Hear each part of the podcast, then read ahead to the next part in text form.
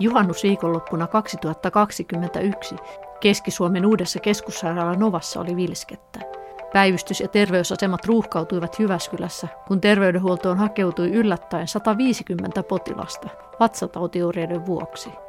Potilaista enemmistö oli pieniä lapsia. Monilla oli niin paha ripuli ja kuumetta, että vaarana oli kuivuminen ja tarvittiin suonen sisäistä nestehoitoa. Sairaalan lasten päivystyksessä hoidettiin juhannuksena lähes pelkästään vatsatautipotilaita. Vatsatautiepidemia oli alkanut levitä juhannusta edeltävällä viikolla päiväkotilasten parissa. Sairastuneita oli 20 eri päiväkodissa. Kaiken kaikkiaan 620 lasta ja 108 työntekijää sairastui. Melko nopeasti selvisi, että potilaiden oireiden taustalla oli salmonella-bakteeri – Myöhemmin myös epidemian lähde löydettiin. Se oli 18. kesäkuuta päiväkodeissa lounaalla tarjoltu salaatti. Ja todennäköisesti siinä aineksena käytetty jäävuorisalaatti, joka oli tullut Saksasta Ruotsin kautta Suomeen. Salaatista löytyi laboratoriotutkimuksissa sama Salmonella typhimurium bakteerikanta kuin potilaista. Koska kaikkiin parinkymmeneen päiväkotiin oli toimitettu ruoka yhdestä samasta keskuskeittiöstä, Altistuneita ja sairastuneita oli valtava määrä.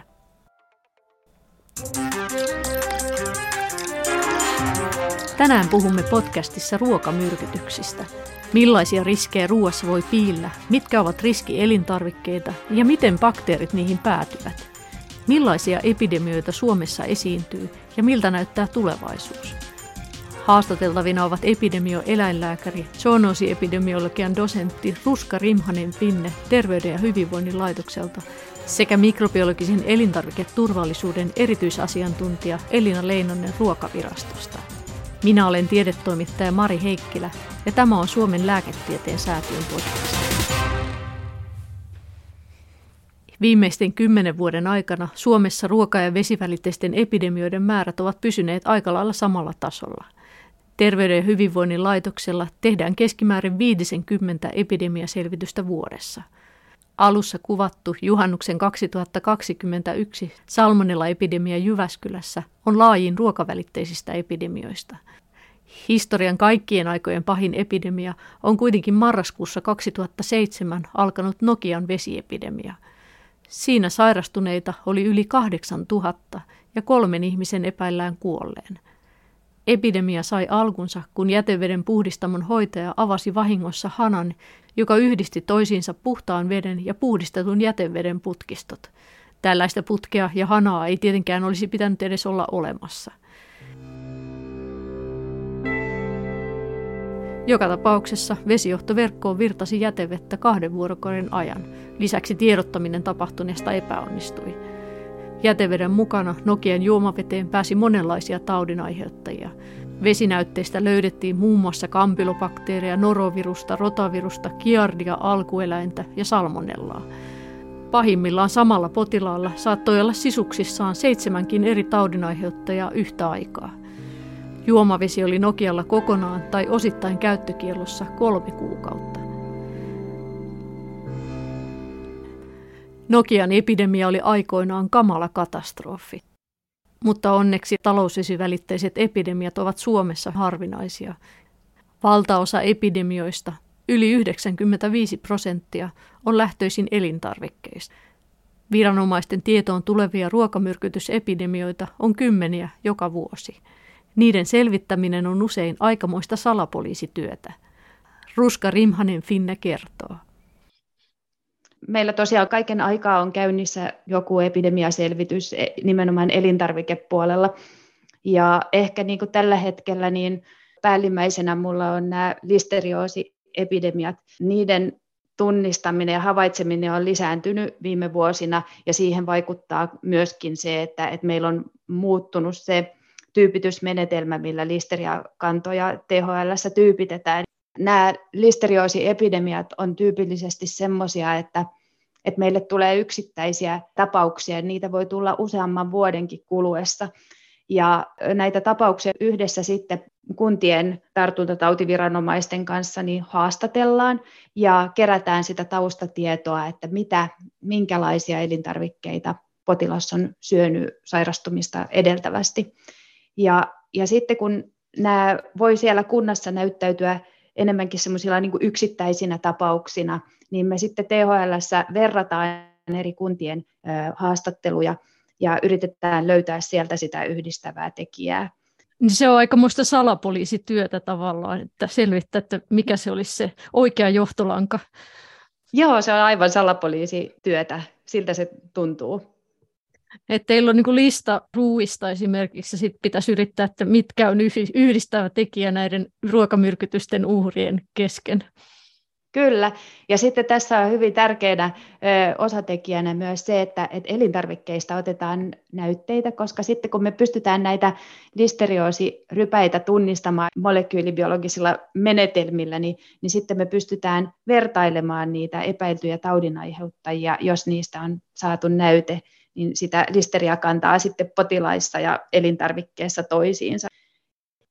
Miten kun ajatellaan, että että ennen vanhaan, siis vuosikymmeniä sitten, se ruoantuotanto oli aika lailla paikallista ja omavaraista ja, ja lähiruokaa aika paljon, mutta nykyään jos ajatellaan niin kuin Suomen laajuisesti, niin jos on joku elintarvike, olkoon nyt vaikka lihahyytelö tai joku maitotuote, niin sitähän varmaan sitten, jos siinä on jotain ongelmia, joku, joku päässyt joku patogeeninen ruokamyrkytyksiä aiheuttava bakteeri siihen, niin sitten se aiheuttaa eri puolella Suomea.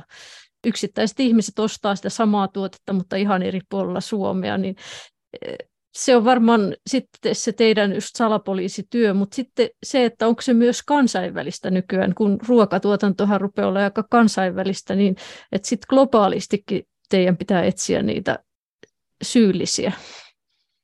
Kyllä, se on just, just näin, että ja varmasti semmoiset niin pienet paikalliset epidemiat ei välttämättä tule meille tietoonkaan, jos sairastuneita on vähän ja oireet on lieviä. Mutta tälläkin hetkellä meillä on käynnissä tämmöinen kansainvälinen salmonella-epidemia, tämä on salmonella bandaka, missä me tehdään tiiviisti yhteistyötä sitten niin kuin muiden maiden epidemiologien kanssa ja yritetään selvittää tartunnan lähteitä. Ja onhan se niin, että mitä niin kuin laajemmassa jakelussa elintarvikkeet on, mitä suurempia määriä niitä eri puolille maailmaa jaetaan, niin sen hankalammaksi se käy se selvitys. Salmonella bandaka-bakteeri on aiheuttanut eri puolilla Eurooppaa syksystä 2021 lähtien noin parisataa tartuntaa.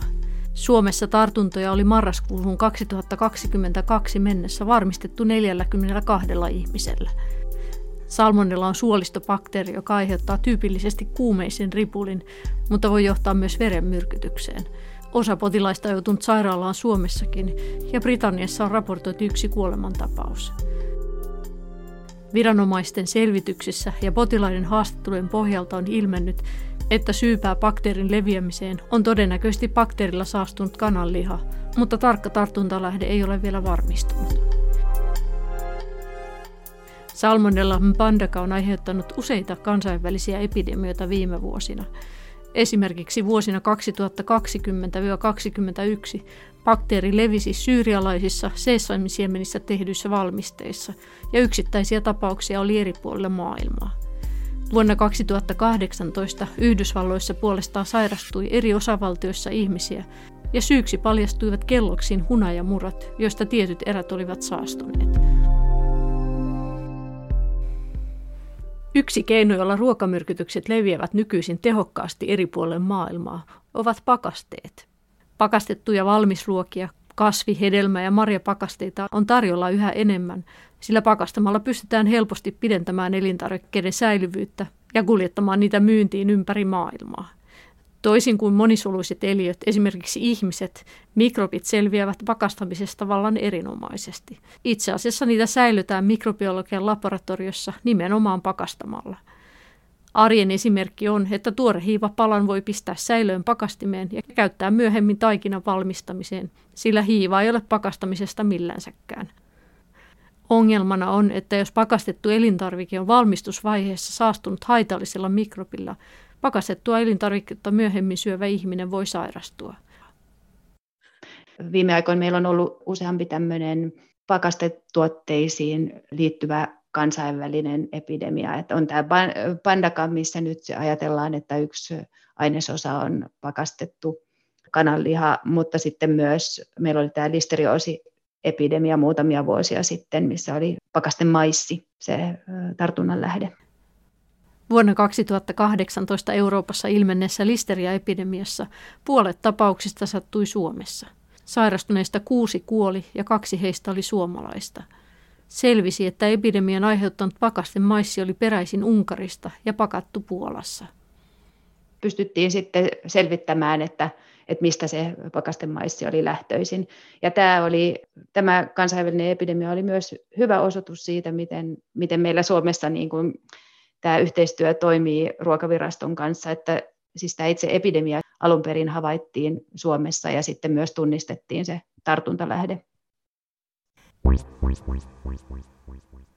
Katsotaanpa tässä vaiheessa hieman tilastoja.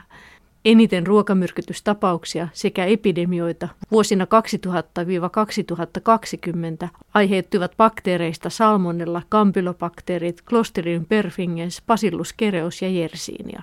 Epidemiatilastoja katsoessa ei kuitenkaan jää epäselväksi, mikä on aivan ylivoimaisesti yleisin ruokamyrkytysepidemioiden aiheuttaja. Se ei ole bakteeri, vaan virus, norovirus. Norovirus on aiheuttanut enemmän epidemioita kuin kaikki muut taudinaiheuttajat yhteensä. Noroviruksen aiheuttamia ruokamyrkytysepidemioita on Suomessa monta joka vuosi.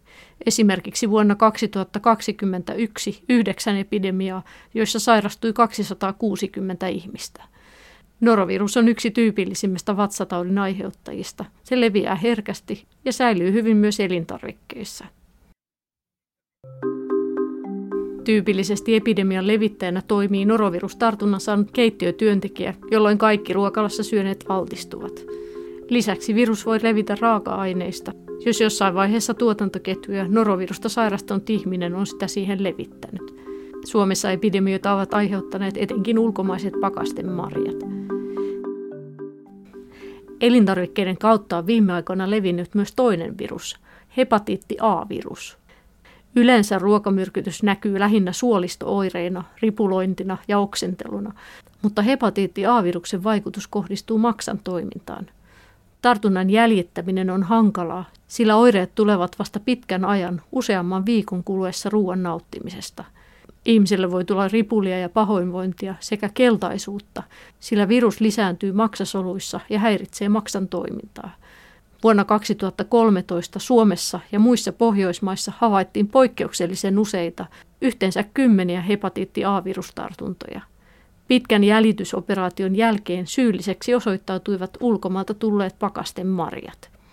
Ruska Rimhanen Finne kertoo se tunnistettiin sitten niin kuin eri Pohjoismaissa siitä, että alkoi tulla tavanomaista enemmän hepatiitti A-tapauksia.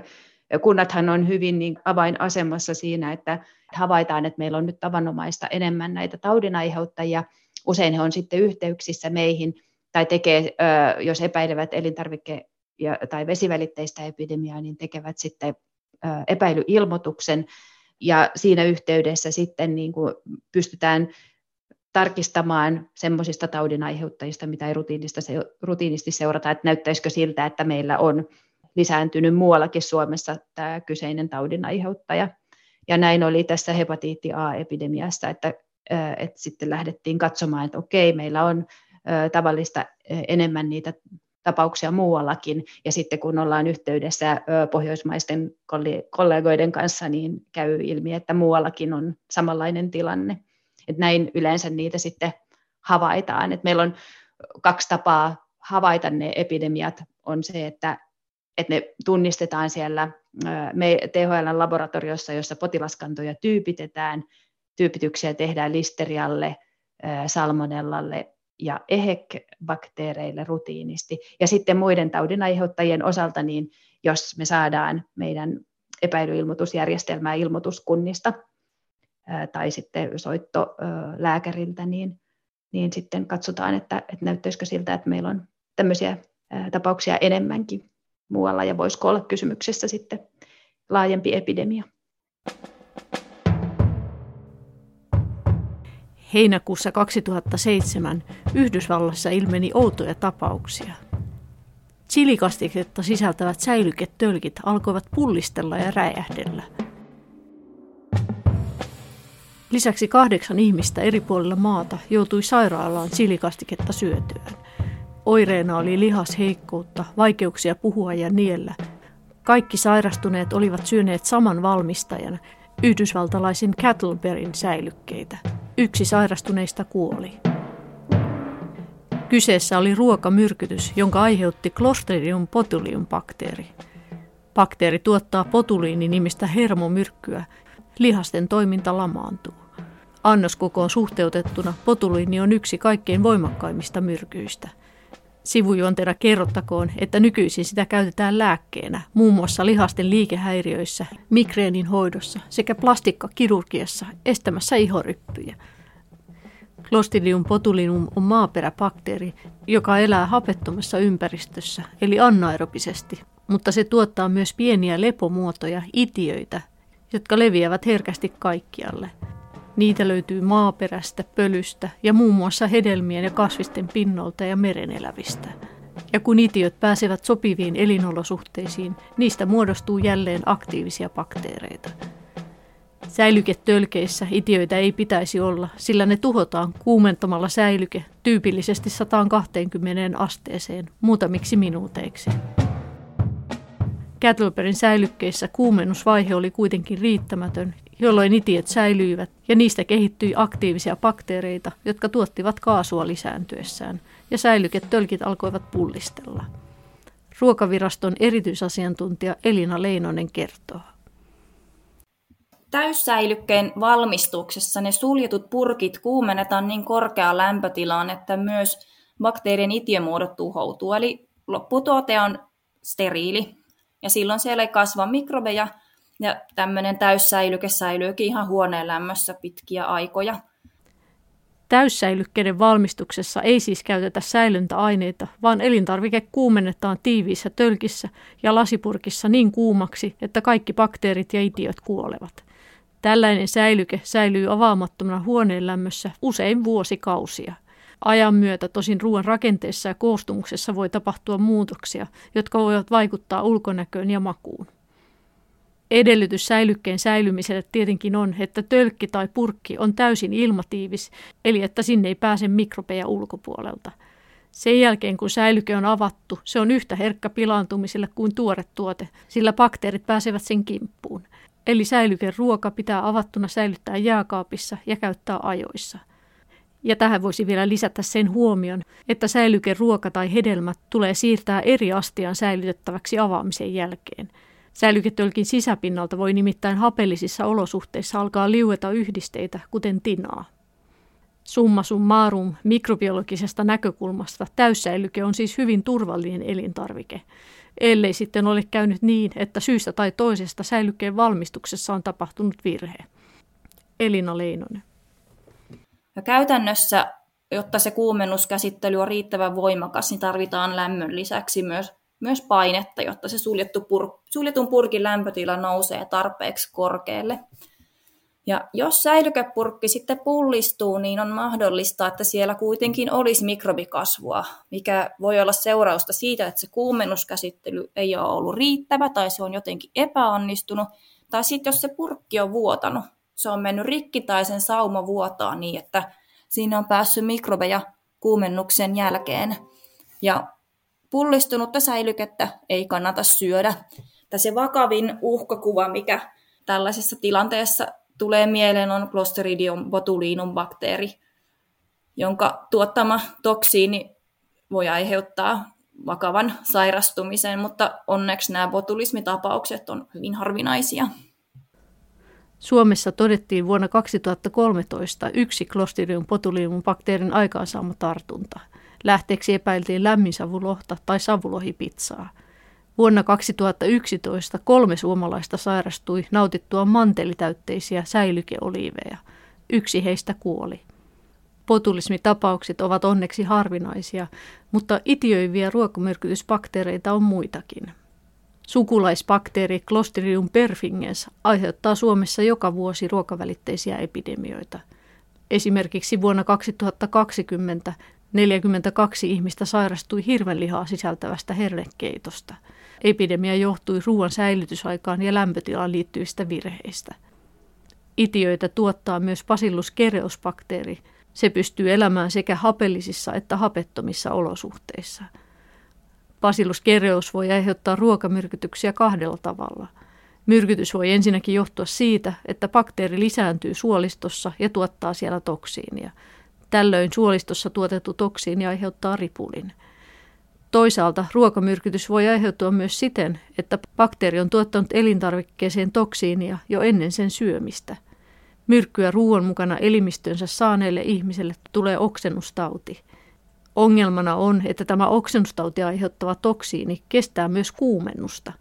Eli jos bakteeri on lisääntynyt elintarvikkeessa ennen sen syömistä ja tuottanut siihen toksiinia, myrkky ei enää hajoa ruuasta tavanomaisella kuumentamisella.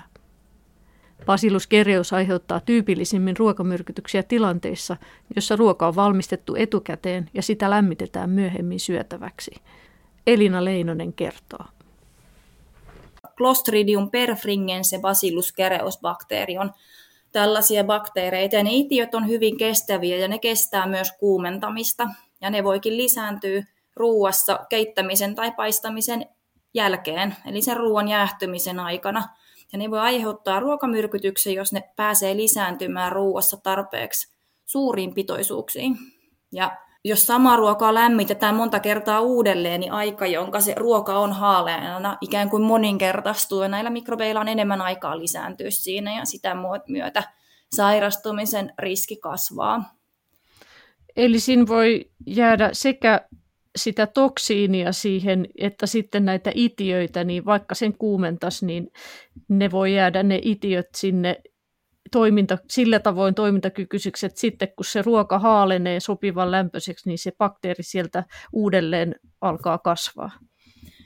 Kyllä tämmöinen vaara on olemassa ja sen takia kotonakin, jos ruokaa ei syödä aika pian valmistamisen jälkeen, niin se kannattaa sitten jäähdyttää hyvin ja säilyttää kylmässä. Ja sitten lämmittää kerrallaan aina uudelleen semmoinen sopiva määrä, mikä tulisi kerralla syötyä, sen sijaan, että lämmittää jotain isoa ruokakattilallista sitten moneen kertaan.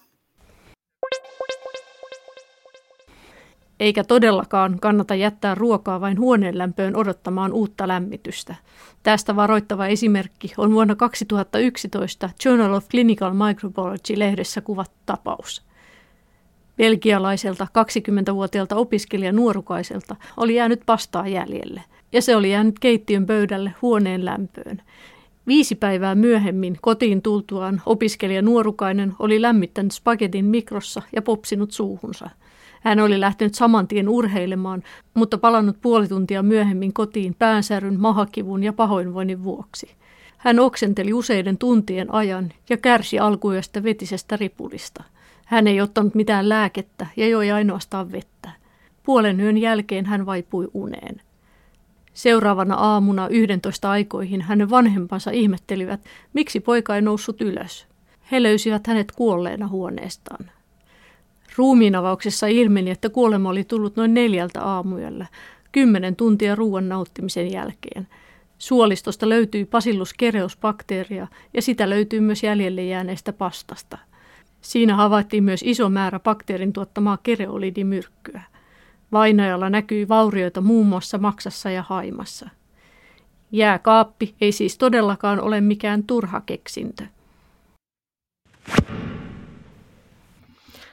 Kerrotaan vielä sekin, että minkä takia tämä kylmentäminen on hyvä keino. Siis sillä tavoin sitten se hidastuu se bakteerien kasvu tai lakkaa kokonaan, jos se on jääkaappitilassa Joo, kylmässä mikrobien kasvu hidastuu ja vähän mikrobista riippuen saattaa pysähtyä kokonaankin. Ja tietysti sitten kun kylmennetään niin paljon, että puhutaan pakastamisesta, niin sitten se mikrobikasvu käytännössä pysähtyy kokonaan. Huoneen lämmössä bakteerit lisääntyvät ruoassa nopeasti, joten siksi pöytään pitkäksi aikaa unohtunut ruoka pilaantuu herkästi. Sen sijaan jääkaappi lämpötilassa useimmat bakteerilajit kasvavat hitaasti tai eivät ollenkaan – vaikka poikkeuksiakin löytyy, kuten listeria monosytogenes, joka pystyy lisääntymään myös jääkaappisäilytyksen aikana. Kaiken kaikkiaan jääkaappi estää pilaantumista melko hyvin. Pakastimessa, eli jäätyneenä, mikään mikrobi ei lisäänny. Kun elintarvike pistetään pakastimeen, se jää siihen tuoreuden tilaan, joka sillä sillä hetkellä oli.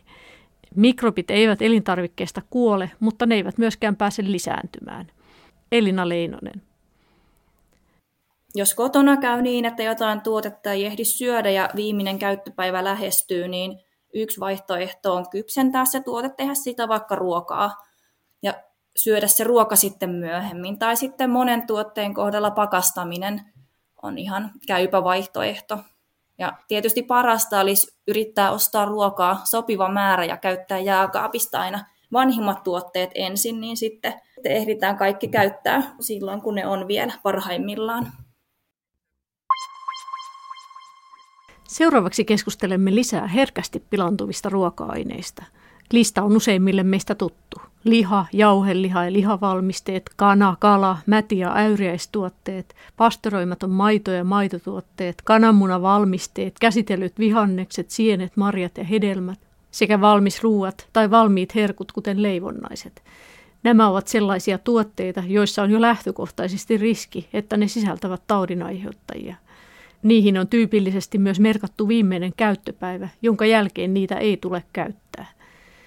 Mutta mistä bakteerit ruokiin alun perin päätyvät?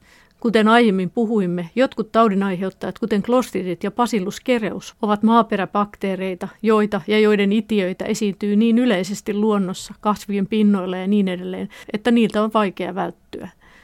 Merkittävin osa elintarvikkeisiin päätyvistä ruokamyrkytysmikrobeista on kuitenkin peräisin suolistosta, joko ihmisen tai eläimen. Ruska Rimhanen Finne kertoo. Elintarvike- ja vesivälitteiset taudit on yleensä vatsatauteja. Ja eh, ne on siis tämmöisiä suolistoinfektioita, joissa se niin tartunta tulee ulosteen välityksellä. Eli käytännössä eh, se, miten elintarvikkeet saastuu, niin esimerkiksi kasvikset voi saastua ihmisten tai eläinten ulosteella saastuneen kasteluveden välityksellä tai sitten raakamaito lypsyn yhteydessä lehmän ulosteen taudin aiheuttajilla. Liha saastuu teurastuksen yhteydessä sen eläimen ulosteella. Se on jo, jollain lailla yleensä ulosten välitteinen se tartunta. Miten ne, pystyykö niitä maallikkoja jotenkin erottamaan, että mikä, mistä se ripuli johtuu tai oksennus. Että onko siinä selvät erot näissä taudinkuvissa? Vaikea niitä on ilman sitä näytteen testausta tunnistaa toisistaan, että niissä eri taudin aiheuttajissa on vähän erilaiset itämisajat, eli se aika, että mikä siitä, siitä tartunnan saamisesta kestää oireiden alkamiseen. Ja sitten tietysti niin kuin myös niissä, mm, sit kun katsoo useampia sairastuneita ja heidän oireitaan vertailee, niin, niin voi löytää sitten sieltä myös semmoisia eroja niiden oireiden välillä, mutta kyllä se varmin tapa tietää, että mikä taudin aiheuttaja on vatsataudin aiheuttanut, niin on sitten se, että testataan Miten nopeasti se muuten yleensä ne oireet, ruokamyrkytyksessä jotenkin sellainen käsitys, että se oire tulee kuitenkin suht, sanotaan vuorokaudessa tai jotain, vai mikä se on se yleensä se tyypillinen?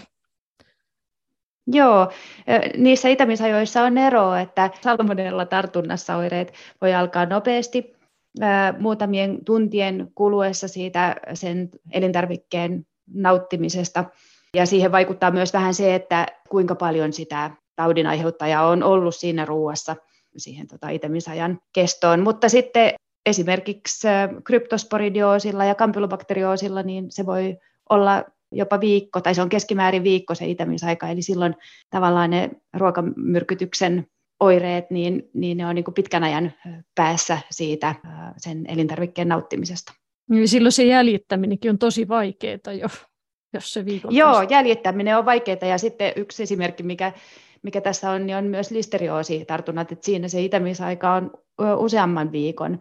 Ja, ja se nimenomaan sitten vaikeuttaa sen, sen tartuntalähteen selvittämistä, koska siitä on niin pitkä aika siitä sen tietyn elintarvikkeen syömisestä oireiden alkuun. Ja sitten yleensä näissä listeriosiepidemioissa, mitä me selvitetään, niin sairastuneilla on hyvin vakavat oireet, että jo, jo se, niin kuin sitten se itse tauti vaikuttaa muistamiseen. Mistä se johtuu, että nämä tulee näin eri tahtia? Onko se niin, että sitten osa mikrobeista se, ne oireet voi johtua siitä mikrobin tuottamasta toksiinista niin, että ne aiheuttaa nopeasti oireita tai sitten, sitten toisaalta jotkut pääsee vasta hitaasti siellä suolistossa valloilleen ja sitten ne aiheuttaa sen taudin. Mistä, mistä nämä erot johtuu, tiedetäänkö? Joo, kyllä se varmasti johtuu niistä sen taudin aiheuttajan ominaisuuksista. Usein toksiinivälitteiset sairastumiset, niin, se toksiini ärsyttää niitä suoliston kudoksia ja, ja sitten sitä kautta tulee niitä oireita aika piankin esimerkiksi, jos se sen ruokailun jälkeen, mutta on meillä myös sitten semmoisia toksiineja, niin kuin esimerkiksi EHEC-bakteerilla toi shigotoksiini, jossa toksiini hakeutuu munuaiskudokseen ja siinä menee vähän aikaa ennen kuin se, se pääsee sinne kudokseen, missä se niin kuin, mm, sitten vaikuttaa ja aiheuttaa ne oireet. E-, eli tavallaan voi ajatella, että tietysti mielessä puhutaan ruokamyrkytyksestä, niin se voi olla oikeastikin myrkytys, että se on niin kuin sen bakteerin tuottamaa myrkkyä tai sitten se voi olla vain, että se bakteeri itsessään tai virus, norovirus esimerkiksi, että ne on ne, itse, itse ne oliot aiheuttaa sen ongelman. Joo, kyllä näin, näin on, että se taudin aiheuttaja voi tosiaan jo siinä, kun se kulkeutuu sinne suolistoon, niin ärsyttää ihan lisääntyessään niitä suoliston kudoksia ja tuhota niitä vatsan ja suoliston kudoksia tai sitten niillä voi just ne muodostaa tämmöisiä aineenvaihdontatuotteita tai, tai toksiineja, jotka sitten myös aiheuttaa sitä ärsytystä. Nyt mennään siihen, miten ruokamyrkytyksiä aiheuttavia mikrobeja voidaan torjua. Kuten olemme aiemmin todenneet, riittävä kuumennus tappaa tehokkaasti mikrobit ja kylmässä säilyttäminen estää mikrobien kasvua. Mutta muitakin keinoja mikrobien torjumiseen on – Perinteisiä tapoja ovat muun muassa suolan ja sokerin tai hapon, kuten etikan lisääminen sekä kuivattaminen. Monet säilöntämenetelmistä perustuvat siihen, että mikrobien saatavilta viedään niiden kasvulle elintärkeä vesi. Elina Leinonen kertoo. Suolan ja sokerin lisääminen vähentää mikrobien käytettävissä olevan veden määrää, eli puhutaan tuotteen vesiaktiivisuudesta – mutta käytännössä jos yksinomaan suolalla tai sokerilla haluaa estää mikrobien kasvua, niin niitä pitää olla aika paljon. Sitten jos mietitään jotain, monissa tuotteissa tietysti siihen suolaan tai sokeriin voi yhdistyä muita asioita, niin kuin jos ajatellaan vaikka tuollaista purkkisilliä, joka on puolisäilyke, niin siinä voi olla sokeria, suolaa, lisäksi etikkaa, sen myötä happamuutta, lisäksi se purkki säilytetään kylmässä, eli monista asioista voi muodostua sit se kokonaisuus. Niin, siinä on, nämä hapot on yksi etikkahappo perinteisiä, nämä kaikki on sitten semmoisia, missä se mikrobi ei viihdy, paitsi että sitten huomaa just sokeristakin, että se estää kyllä, jos hilloja tekee, niin sitten se avattu hillopurkki, niin mikä siellä selviää siinä pinnalla ainakin on niin home, eikö se ole niin herkkä sokerille? No home kestää happamuutta ja sitten toisaalta pärjää pienemmällä niiden käytettävissä olevan vapaan veden määrällä. Eli sen vuoksi, jos on tämmöinen hapan sokerinen tuote, niin home voi olla se nimenomaan se, joka siellä pystyy lisääntymään ja tekemään pilkut sitten siihen hillopurkin tai mehupullon pinnalle. Mutta homeista ei varsinaisesti puhuta useinkaan ruokamyrkytysten yhteydessä. Onko se siitä syystä, että homeen maistaa heti siinä ruuassa ja toisaalta näkeekin herkästi, jos siinä on hometta, että sitä harvoin tulee syötyä. Muuta kuin tietenkin homejuustossa, jossa ne homeet on sellaisia, joita voi syödä. No näkyvän homeen kohdalla se ulkonäkö varoittaa ihmistä, mutta se miksi homeet ei ole sellainen tavallinen ruokamyrkytys epidemioiden aiheuttaja, niin voi johtua myös siitä, että ne vaikutukset ei välttämättä ole sellaisia yhtäkkisiä tai akuutteja, vaan ne voi olla sellaisia, että jos toistuvasti altistuu, niin ne sitten pitkän ajan kuluessa tavallaan kehittyy. Eli ei välttämättä homeen kohdalla semmoinen akuutti sairastuminen ole se tyypillisen taudin kuva. Ja toki myös se homeen ulkonäkö varoittaa niin, että semmoista näkyvää hometta ihminen harvemmin niin kuin suurina määrinä yhtäkkiä syö.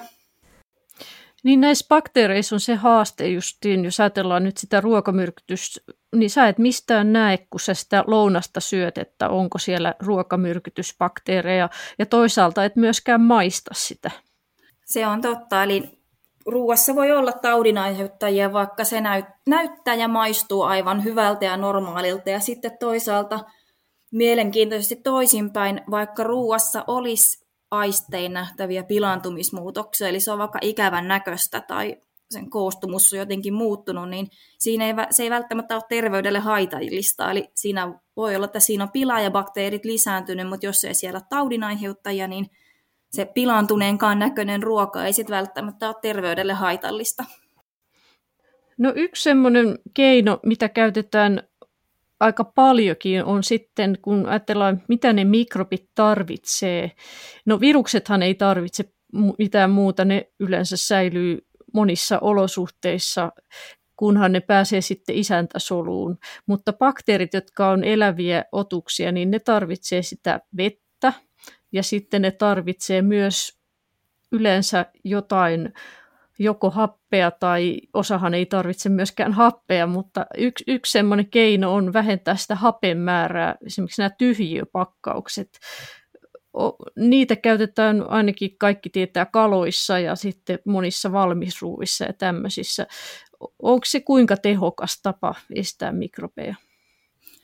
Tyhjiöpakkaaminen tai sitten suojakaasupakkaaminen, missä ilma on korvattu jollakin muulla kaasulla, ne pidentää säilyvyyttä joskus aika selvästikin, mutta vaikkapa se vakuumipakattu kalahan pitää toki edelleen säilyttää kylmässä, eli ei se, ei se estä mikrobien lisääntymistä, mutta se vähentää tiettyjen pilaa ja mikrobien kasvua ja pidentää säilyvyyttä. Eli se on tavallaan niin kuin lisäkeinona, että on sekä se kylmä että sitten tyhjiö, että mahdollisesti suolaa ja tämmöistä, niin kun näitä keinoja lisäillään, niin sitten sieltä putoaa pois näitä, jotka pystyisivät siellä elämään. No ne erilaiset keinot vähän täydentää toisiaan ja joskus on niinkin, että useampi keino yhdessä toimii tehokkaammin kuin ikään kuin niiden yhteenlaskettu vaikutus, eli niiden yhteisvaikutuksesta saadaan niin kuin usein parempi tulos kuin, kuin mitä saataisiin niin kuin yksittäisellä keinolla.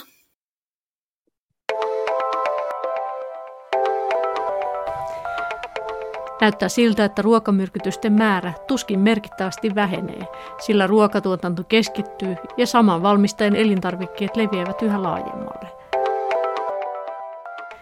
Eniten kuolonuhreja vaatinut ruokamyrkytysepidemia tapahtui vuosina 2017-2018 Etelä-Afrikassa. Listeria-bakteerin aiheuttamaan tautiin sairastui yli tuhat ihmistä ja 216 kuoli. Syylliseksi todettiin Enterprise Foods-yhtiön tuottamat lihavalmisteet, kuten makkaraleikkeet.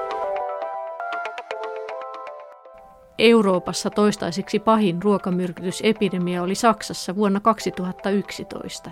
Lähes 4000 ihmistä sairastui ja 53 kuoli Stek-bakteerin eli sikatoksiinia tuottavan E. coli-kannan aiheuttamaan infektioon. Lähteeksi paljastuivat sarviapilan idut. Siemenet oli tuotu Egyptistä ja idätys tehty Saksassa. Toisaalta, vaikka helposti tulee ajatus, että ruokamyrkytykset ovat kansainvälistä alkuperää, tosiasiassa suurin osa Suomessa tapahtuvista epidemioista on ihan kotimaista alkuperää, ja niitä pystytään estämään hyvällä hygienialla. Tyypillisen tapaus on, että joukko ruokalassa, kahvilassa tai ravintolassa tartunnan saanut työntekijä levittää esimerkiksi norovirusta tai ruoka on säilytetty väärin, jolloin esimerkiksi Bacillus kereus on päässyt lisääntymään siinä. On myös saattanut tapahtua ristikontaminaatio, kun esimerkiksi raakaa kananlihaa ja kypsää tuotetta on käsitelty samoilla välineillä. Tällä tavoin on syntynyt muun muassa kampylobakteeriepidemioita.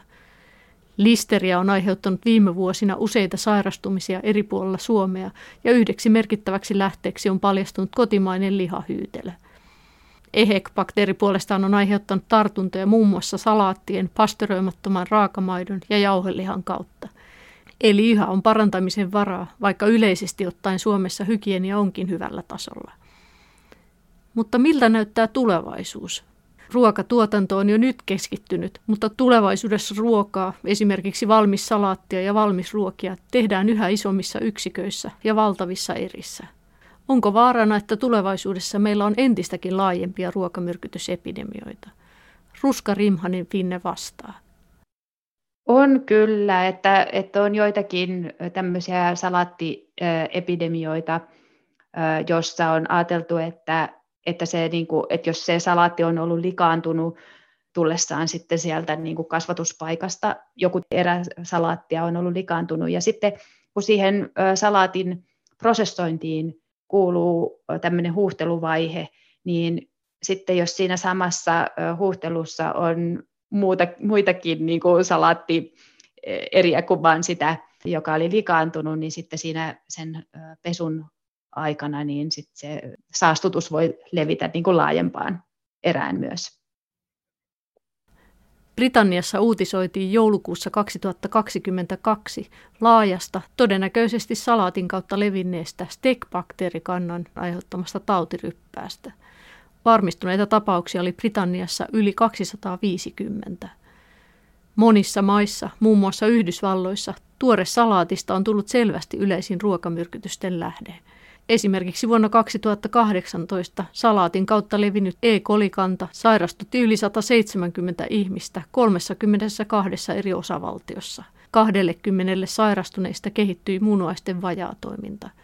Salaateihin liittyvät ruokamyrkytykset ovat lisääntyneet osin hyvästä syystä. Ihmiset syövät nykyisin enemmän salaatteja, ja niitä on myös esimerkiksi hampurilaisten välissä.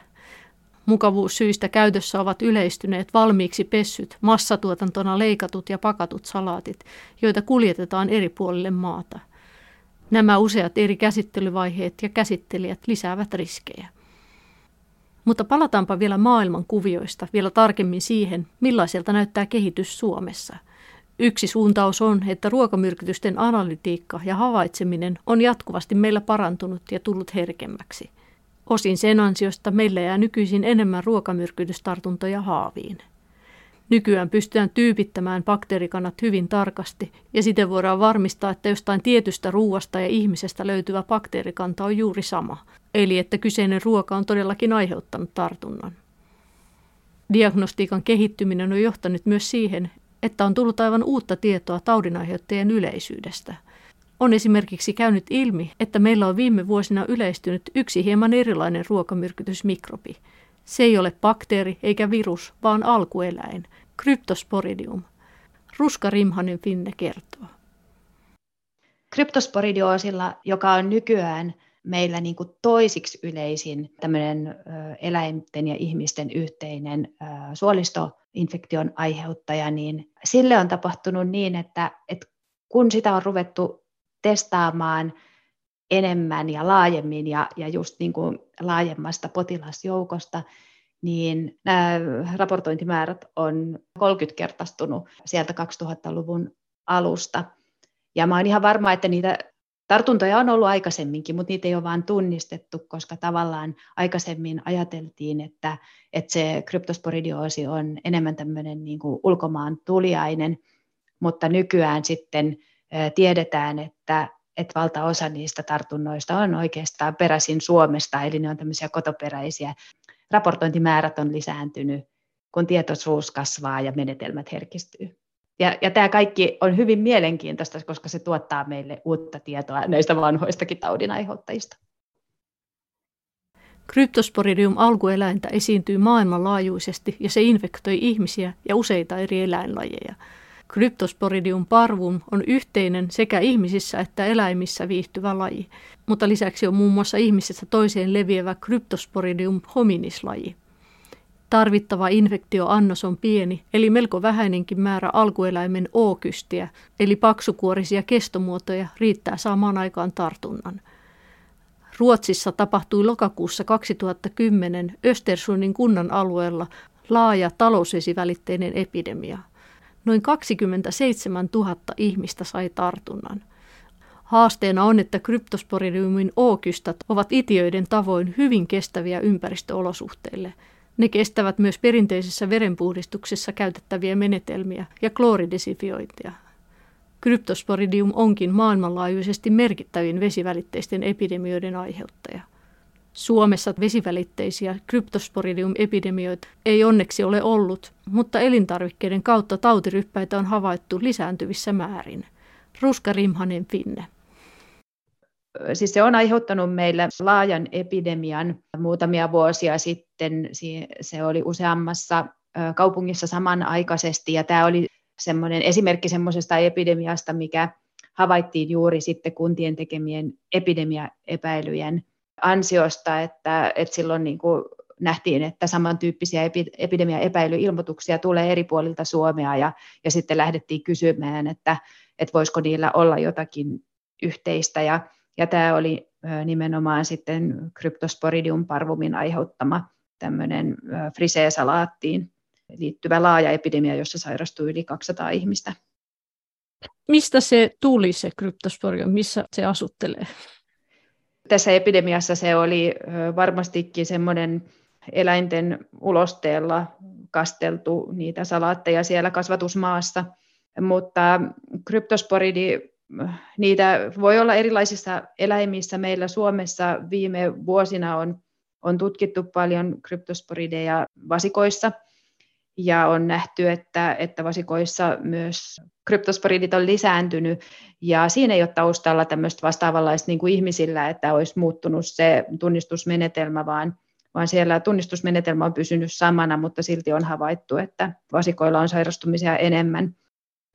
Minkälaisia oireita se sitten aiheuttaa? Aiheuttaako sekin ripulia vai mitä se aiheuttaa? Kyllä, siinä kryptosporidiosille tyypillinen oire on semmoinen pitkään jatkuva vesiripuli. Ja yleensä kryptosporidioosi on itsestään rajoittuva, mutta sitten erityisesti henkilöille, jotka, joiden puolustusjärjestelmä on heikentynyt, niin se voi aiheuttaa sitten niin kuin hyvin vakavia oireita. Ja siinä meidän selvityksessä silloin kävi ilmi, että, että myös sairaalahoitoon joutui enemmän potilaita, mitä oltiin ajateltu aikaisemmin, että nämä oli melkoisen vakavaoireisia infektioita. Vaikka kryptosporidium ei ole aiheuttanut Suomessa vesivälitteisiä epidemioita ja talousveteen liittyviä epidemioita on muutenkin vähän, Ruska Rimhanen Finnen mukaan niihin kannattaa varautua. Meillä Suomessa siis nämä vesivälitteiset epidemiat on hyvin harvinaisia. Meillä on vain ihan muutamia epidemioita vuosittain, niin se johtuu just siitä, että meillä on hyvin puhtaat raakavedet ja, ja sitten meillä on niin kuin vesilaitoksilla hyvät vedenpuhdistuskäytännöt olemassa. Mutta jos ajatellaan tätä Suomen tilannetta, niin meillä sitten tietysti riskiä tulevaisuudessa voi aiheuttaa nämä vanhenevat vesiverkostot. Ne voi altistaa putkien rikkoutumiselle ja sitä kautta sitten taudin aiheuttajia voi joutua sinne verkostoveteen. Et vaikka ne on harvinaisia nämä vesivälitteiset epidemiat meillä Suomessa, niin ajattelisin, että niihin on hyvin tärkeää varautua, koska sitten pahimmillaan niissä voi sairastua hyvin iso määrä ihmisiä, niin kuin tapahtui silloin siellä Nokialla 2007. Niin ja tähän pätee se, että sitten kun on, jos on vanhat vesijohdot ja vanhat ihmiset, niin sitten se on huono yhtälö. Että jos on immunivaste heikempi, niin yleensä nämäkin on sitten voimakkaampia nämä taudit. Kyllä, voi olla, joo.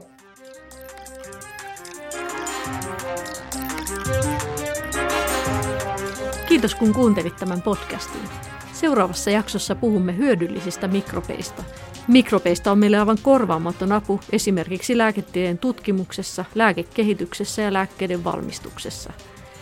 Tykkää Suomen lääketieteen säätiön tulevaisuuden lääketiedettä podcastista, niin saat ilmoituksen uudesta jaksosta.